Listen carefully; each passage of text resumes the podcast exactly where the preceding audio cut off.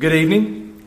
We're grateful for your presence this evening, for another opportunity to be together. Had a really good crowd this morning. We are thankful for that. On the way home, Hannah and I were counting up. I think we had 12 or 15, 18 members of our own that were gone traveling or ill or various things. So we, had a really good crowd this morning, but we're thankful for those that have returned and others that may be visiting with us this evening. We're grateful for your presence and uh, enjoy another time of study and fellowship together. If you've got your Bibles, you can be turning to the book of Acts, chapter 17.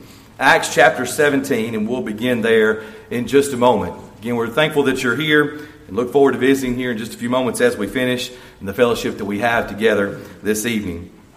When we come to Acts chapter 17, there's a few familiar passages. I told you this morning as we looked at 2 Timothy chapter 3 that we would be looking at a chapter each today. Tonight we're going to look at Acts chapter 17. Just as it was this morning with 2 Timothy chapter 3, there may be a part of that passage that you're more familiar with. When we got to the end of 2 Timothy chapter 3 this morning, we talked about all Scripture is given by inspiration. The light kind of goes off, and we say, I, I remember that passage. I know that. I may not have been able to recall the exact spot off the top of my head, but, but I know that passage. When it comes to Acts chapter 17, perhaps you're more familiar with about verse 10 or 11 there. If you've got your Bible open, as we read about those in Berea, it says, These were more noble than those in Thessalonica, in that they received the word with all readiness of mind and search the scriptures daily whether those things were so.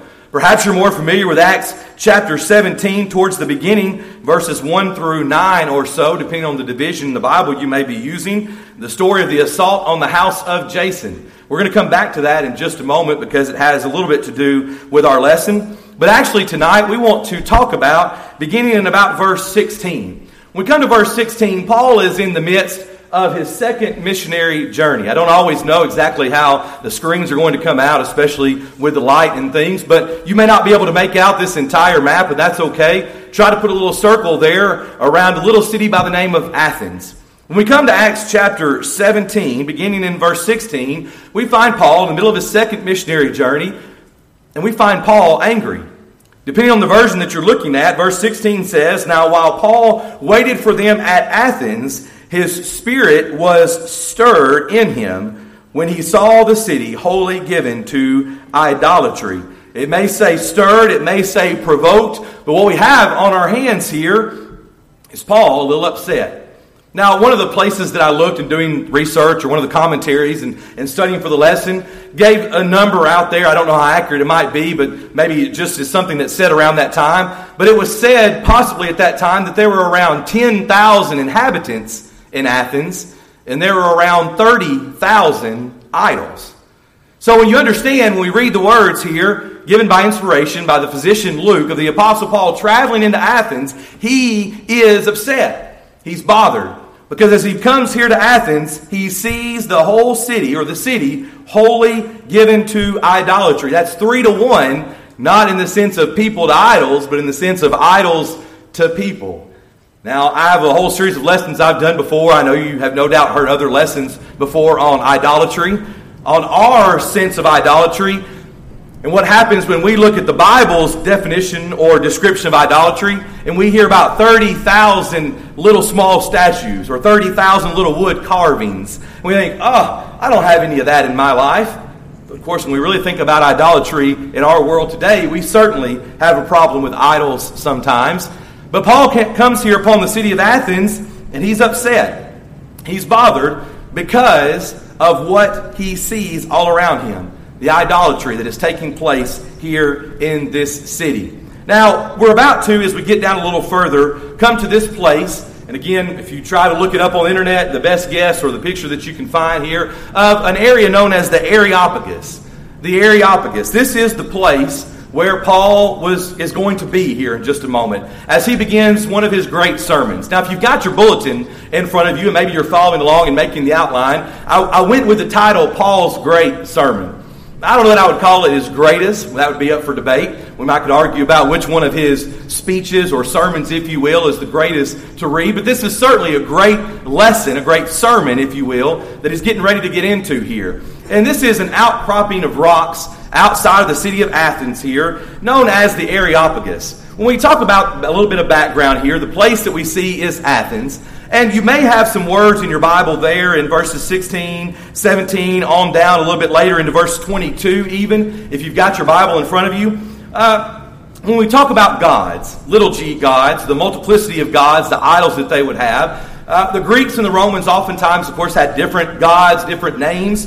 Uh, and when we talk about the god of war, when we looked at, at, the history of the Roman gods, Mars was the Roman god of war. But when we talk about the Greeks, here being in Athens, Greek, Ares was the Greek god of war. So if you look in your Bible there, you may see around verse 22 that Paul stood in the midst of them at Mars Hill. That's what we call it sometimes, Mars Hill there. But you may see as well the word Areopagus, depending on, again, what version you're looking at. Verse 19 there mentions the word Areopagus. It might be better translated, it might be better called here Ares Hill eh, or Areopagus as we think about uh, the Greek word for the god of war. You know, we're kind of mincing words, you might say here. Not necessarily a whole lot important to what we're going to talk about here in just a few moments with the Apostle Paul, but yet it's worth noting here that we are, we have come to the Areopagus. That's where Paul is going to be in just a few moments as he begins speaking in this great speech or this great sermon. Now, if you have your Bible open and you look at verse 18 there of Acts chapter 17,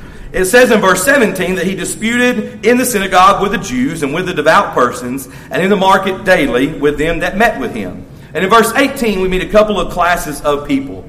First of all, it says, Then certain philosophers of the Epicureans and of the Stoics encountered him. We'll pause right there for just a moment because we're going to come back here in just a second.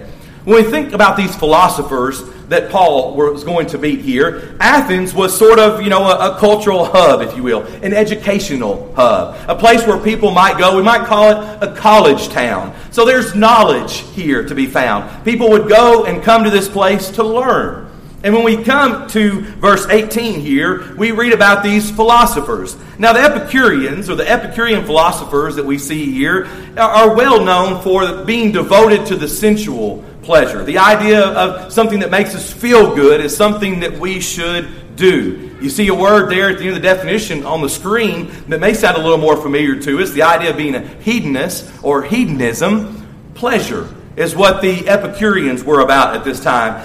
That's what they were promoting, what they were discussing. But as well, we meet here a group of people called the Stoics, or the Stoic philosophers. They tried to avoid any show of emotion, and, and never too high, never too low. And if you really think about it, this is kind of the idea that we promote as Christians. Well, we're not necessarily putting forth these things as, as wholly sinful. Now, yes, I would tell you that if you live your life as we, what we understand about the Epicureans, the idea that pleasure reigns, what makes us feel good is what we should do. Yeah, I would say we're kind of treading in dangerous territory there. But the idea of the Stoics of never being too high or too low, that kind of sounds like the Christian life. Kind of sounds like the way that we should be. We enjoy the mountaintops, but yet we find ourselves in the valleys. And that sometimes gets a little tough when we deal with that. And sometimes to kind of be middle of the road, unfazed there, might be a, a, a better way to live sometimes. We can't always help that. We enjoy the mountaintop experiences, and sometimes we have to struggle through the valleys. But these are some of the knowledgeable, so called knowledgeable people, if you will, that Paul is getting ready to encounter here.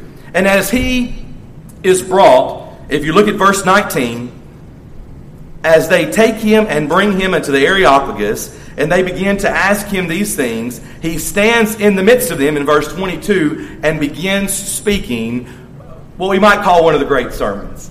Again, that we could debate it all day. Of course, we would put the words of Jesus probably first and foremost, and rightfully so. But Paul begins to deliver this great sermon. The important part for us tonight is the things that Paul says here, the points that he raises in this sermon, are just as applicable to us today as they were to those in Athens. This morning we talked about 2 Timothy chapter 3, and we made the point that what Paul was saying to Timothy there was important for us today. Same thing is true as we think about this sermon and some of the things that we can draw from it as he delivers it to those at the Areopagus. And what we want to do tonight, in the few moments here we have left together, is bring out a few of these points, a few of the things that we can see, not only from his sermon, but what, from what takes place here in Acts chapter 17 and hopefully, we can encourage ourselves with these thoughts this evening and as we begin to go through our week. Number one this evening pure Christianity. If you're following along in the bulletin, pure Christianity seems strange and different to many religious people. Pure Christianity seems strange and different to many religious people. Now, hold that word because we're going to come back to it in just a moment. But it seems strange to religious people. In Acts chapter 17 and verse 18, we read just a moment ago that these philosophers encounter him, and what do they say? What will this babbler say? He seemeth to be a setter forth of strange gods, because he preached unto them Jesus and the resurrection. You go on down to verse 20. For thou bringest certain strange things to our ears.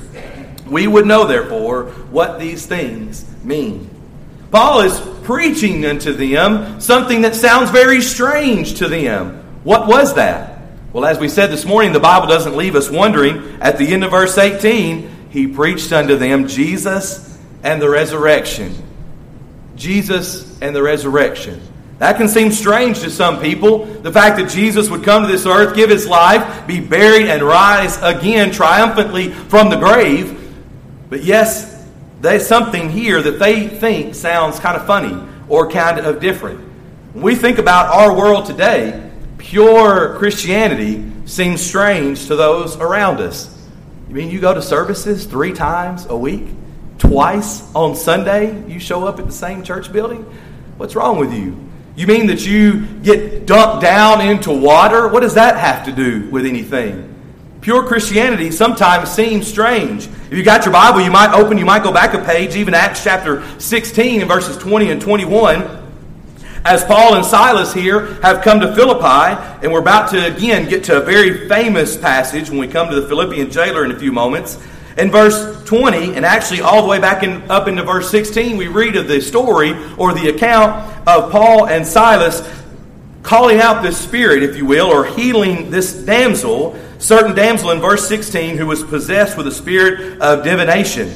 And her masters, of course, are upset with Paul and Silas. And in verse 20, they bring them to the magistrate, saying, These men, being Jews, do exceedingly trouble our city, and teach customs which are not lawful for us to receive, neither to observe, being Romans. Now, these things sound strange to them. Now, we're being honest. First and foremost, the thing that's strange to them is the idea that they've had their source of money cut off. By Paul and Silas doing this, they've cut off their income because they're not able to promote this young lady as a way to make money. So they're upset because their money's been cut off. But as well, they're putting forth this idea that there's some strange things that these guys are saying that we're not used to, that maybe sounds a little different to us. As well, from our lesson, or excuse me, from our chapter just a moment ago in Acts chapter 17, I told you we'd go back to the beginning in verse 6. One of my favorite passages is we think about what the New Testament church was doing with the assault on Jason's house when they find these folks and draw them out and bring them out. Those that are dragging them out would say unto the rulers of the city, These that have turned the world upside down are come hither also turning the world upside down. Is that what we're known for today as Christians?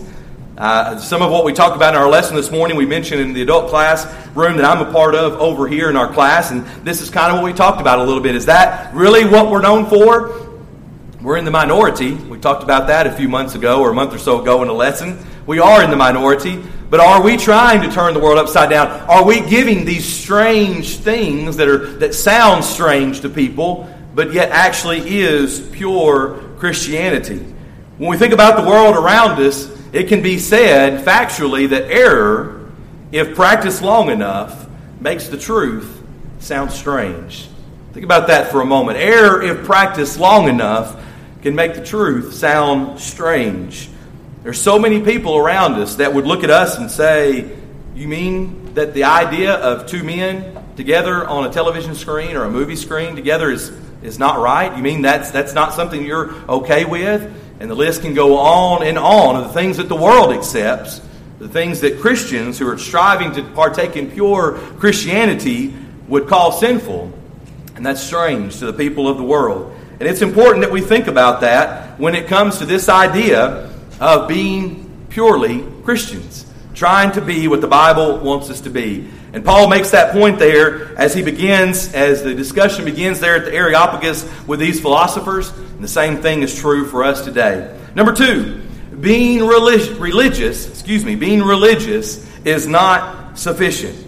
Being religious is not sufficient. Now, we might include another word here sometimes that's used by people, but the idea of being sincere.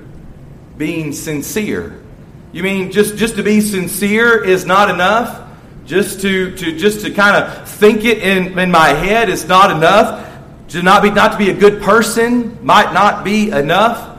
Being religious is not sufficient sometimes. If you got your Bible there in Acts chapter 17 still, looking at verse 22 and verse 23, then Paul stood in the midst of them and said, Ye men of Athens, I perceive that in all things ye are too superstitious. For as I passed by and beheld your devotions, I found an altar with this inscription to the unknown God, whom therefore ye ignorantly worship. Him declare I unto you. Now, there's a big long word on the screen that I'm not even going to begin to try to pronounce. I looked it up again this afternoon and then decided I wasn't going to even attempt it. If you have your Bible there, and specifically the King James, at the end of verse number 22, there's a phrase, too superstitious.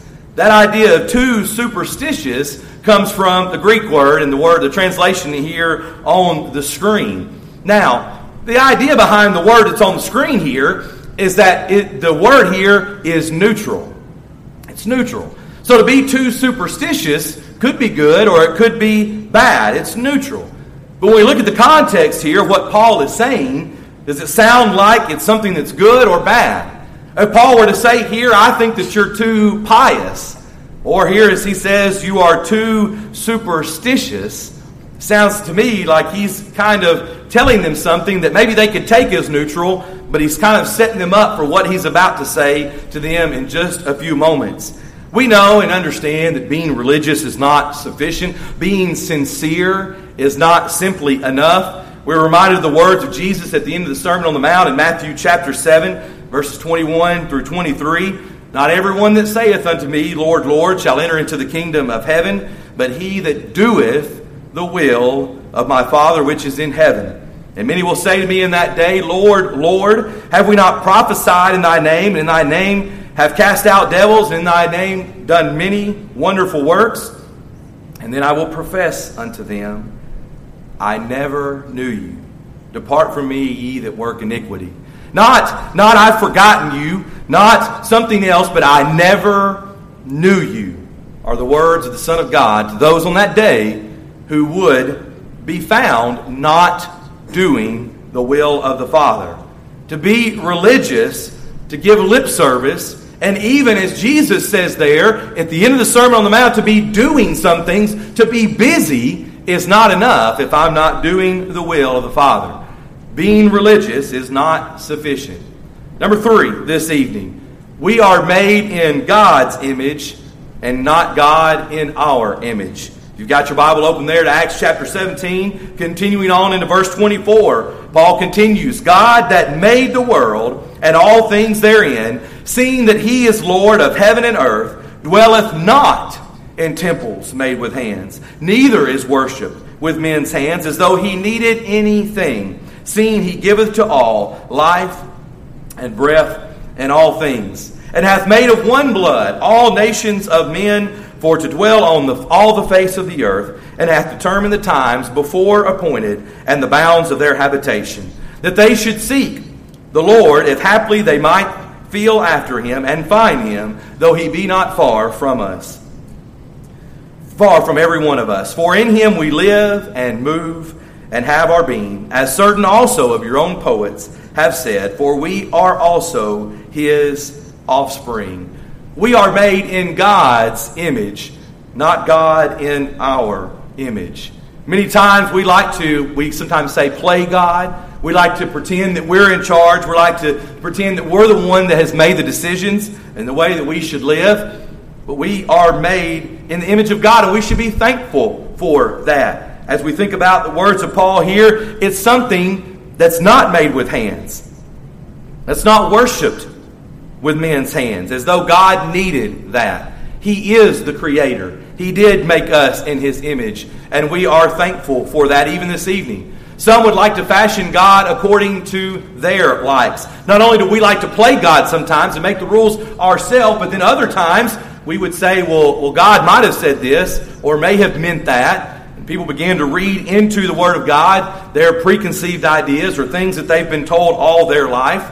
But yet we have to remember even as Paul sort of again sets them up here, not necessarily in the bad way, but just begins to make the point and to be ready to drive the point home here in this great sermon about who God is, how wonderful He is, how He is the Creator, how He has appointed all of these things, and how thankful we should be to Him that we are made in His image. It's a struggle sometimes when we want things to be our way. We look at children sometimes and we think, you know, you can't have it your way all the time. We're in charge, we're the adults. And yet sometimes we look at God and as children we treat Him the same way.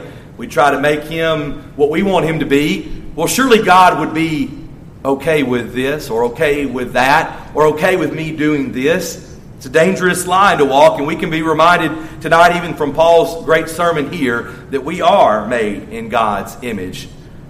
Number next here. We will all answer for our lives. We will all answer for our lives. In Acts chapter 17, continuing on down into verse 30. And at the times of this ignorance, God winked at, but now commandeth all men everywhere to repent. Because he hath appointed a day in which he will judge the world in righteousness by that man whom he hath ordained whereof he hath given assurance unto all men, in that he hath raised him from the dead. Remember here, Paul said it just a few moments ago, or again, Luke records it for us. Paul's not preaching anything that strange to them, uh, even though they consider it to be strange. He's preaching Jesus. Jesus crucified and Jesus resurrected. And as he gives the point here, as we make in many of our own lessons towards the end, or as we'll do in just a moment, at the invitation, as we sometimes call it there, at the end of the lesson, the idea that we will all answer for our lives. The passage that we're more familiar with from Paul is 2 Corinthians chapter 5 and verse 10. For we must all appear before the judgment seat of Christ, that everyone may receive the things done in his body according to what he hath done, whether it be good or bad. It's a fact of life. There are many things that we like to argue and discuss. Uh, again, you don't have to turn on the news very hard, especially in the last week or so. Find lots of people that will tell you either side of an equation or an argument that will want to give you their opinion. They'll say that this, these aren't facts or these are facts or whatever you think is whatever you think, whatever I think is whatever I think. But some of the facts of life that we can agree upon, one of those is that we will all answer for our lives, for the things that we have done. It's the day of reckoning that will come. It's the day of judgment. And it's a test, a test that we are answering, a test that we are living out every single day with the words that we use, with the actions that we take, with the decisions that we make. And sometimes it's easy to get caught in our own rut, in our own life, and forget that. But may we not forget in the year 2018, just as Paul was reminding those here at the Areopagus in Acts chapter 17, that we will all answer for our lives. And may we be ready to answer in the right sense, in the good sense, that we have done the things that God has, has told us to do, that we have been obedient to Him, that we have done the will of the Father, even as we said just a few moments ago. And then finally, this evening, the message will not always produce the same effect. The message will not always produce the same effect. If you got your Bible still open there and you look at the end of the chapter, verse 32, and when they heard of the resurrection of the dead, which was a point of discussion among some, some mocked. And others said, We will hear thee again of this matter. So Paul departed from among them. Howbeit certain men clave unto him and believed, among the which was Dionysius the Areopagite and a woman named Damaris, with, and others with them. You see, I've heard several lessons over the book of Acts since, since we've been attending here and visiting. I, I know Harrison had one back in July. We've had others along the way. But all through these lessons, we have pointed out the different, the different outcomes, the different reactions, the different effects, if you will, that takes place when the gospel has been preached. Even just a few weeks ago, as we talked about Stephen, we talked about Acts chapter 2 and Acts chapter 7. Then in Acts chapter 2, they were pricked to their heart. They were cut to the heart. This same kind of idea, not only used in Acts chapter 2 there with those on the day of Pentecost, that they asked, Men and brethren, what shall we do? But even there again in Acts chapter 7, as Stephen has been preaching, and their heart is cut again in verse 54 of Acts chapter 7. And in that case, instead of asking, What shall we do? or What can we do? or What more would you say about this? they gnash on him with their teeth. They stop their ears and they run around and they begin to kind of act mad, if you will, until they take him and they stone him, there's different effects. Here, we don't, we don't have to go between two different passages. Here in verses 32 through 34, we see it. There for ourselves, Paul sees it right there. That some mock, others said, hey, let's talk some more. Or we'll come back. Or we'd like to talk to you again. And even in verse 34, that there were some who believed. We need to be reminded of that. I don't, I don't know how often you have a chance to have to study the Bible with someone. It's not very often. Many times in our world today, many people are hesitant to have someone in and study. So, so maybe you don't get to do that all that often, and, and that's okay. We should be striving to have those types of studies, but, but sometimes they're few and far between. But we need to be reminded the message will not always produce the same effect. Because every time that we have a rejoicing and that maybe someone wants to be baptized, Maybe you have a, a, study that goes stonewall, that goes cold, and a person doesn't want to hear anymore. We could be reminded that even the apostles, even those in the book of Acts, were facing that, and that's okay. And we need to keep trying along the way, even as Paul would continue to keep traveling and preaching.